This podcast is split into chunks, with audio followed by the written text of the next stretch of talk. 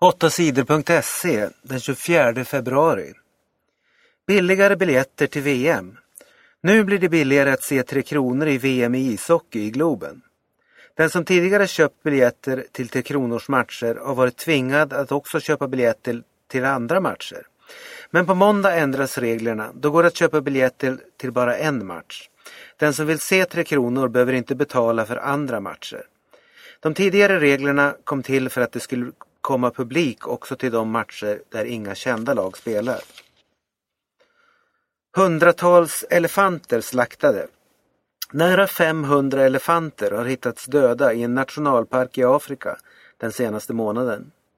Elefanterna har dödats av tjuvjägare, säger en viltvårdare i en nationalpark i norra Kamerun i Afrika.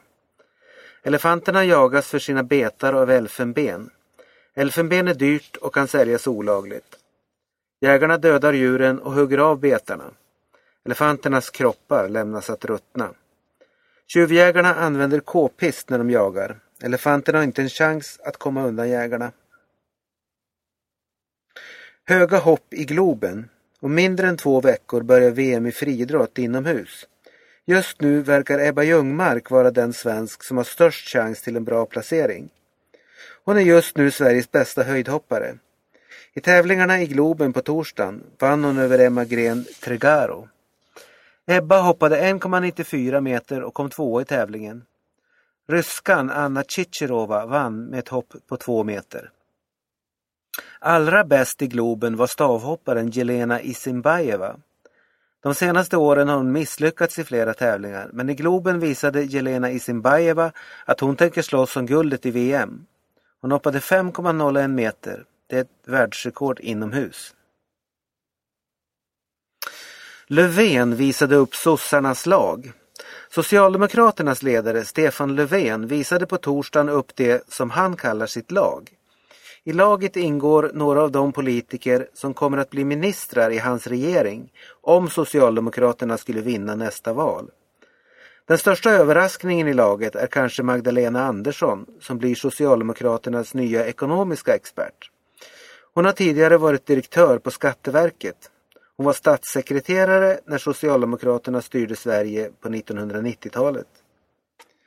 Magdalena Andersson ger sin motståndare Anders Borg beröm. Hon tycker att regeringens finansminister gjort ett bra jobb med att hålla ordning på Sveriges ekonomi. Men hon tycker inte att han gjort tillräckligt för att skapa nya jobb i Sverige. Det räcker inte med att sänka skatterna för att skapa fler jobb, säger hon. Här är de andra i Stefan Löfvens nya lag. Mikael Damberg blir ny ledare för partiets grupp i riksdagen. Emma Lennartsson blir gruppsekreterare. Fredrik Olofsson blir ledare i finansutskottet. Ibrahim Baylan tar hand om skolfrågorna. Jenny Nilsson blir partiets expert på företagsfrågor. Leif Jakobsson tar hand om skattefrågor. Gunilla Karlsson tar hand om kulturfrågor och Berit Högman blir andre gruppledare. Massor av svenska mål i bandy-VM.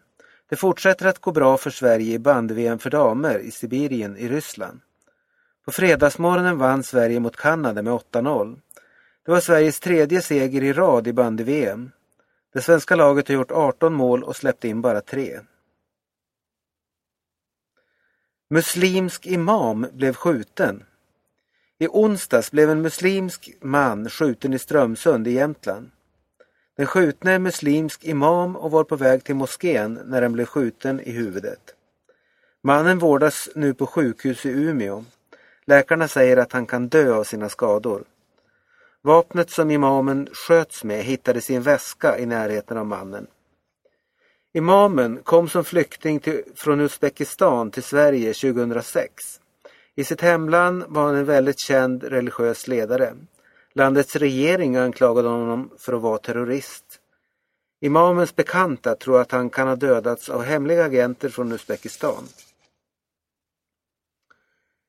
Nioåring sköt flicka i USA. En nioårig pojke i USA sköt på torsdagen en klasskompis i sin skola. Det hände i klassrummet i en skola i staden Seattle. Flickan skadades och fördes till sjukhus. Polisen vet ännu inte om det som hände var en olycka eller om pojken sköt flickan med flit. Stort möte i Syrien idag. Ledare från 50 länder träffas idag fredag i landet Tunisien. Ledarna ska prata om hur bråken och striderna i Syrien kan stoppas. Regeringen i Syrien slår till mot dem som protesterar mot president eh, Bashar al-Assad. Regeringens soldater fortsätter att skjuta granater mot staden Homs där rebeller gömmer sig. Förre FN-chefen Kofi Annan ska nu bli FNs och Arabförbundets speciella problemlösare i Syrien. Kofi Annans jobb blir att stoppa våldet. Tusentals människor har dödats i Syrien sedan protesterna började för ett år sedan.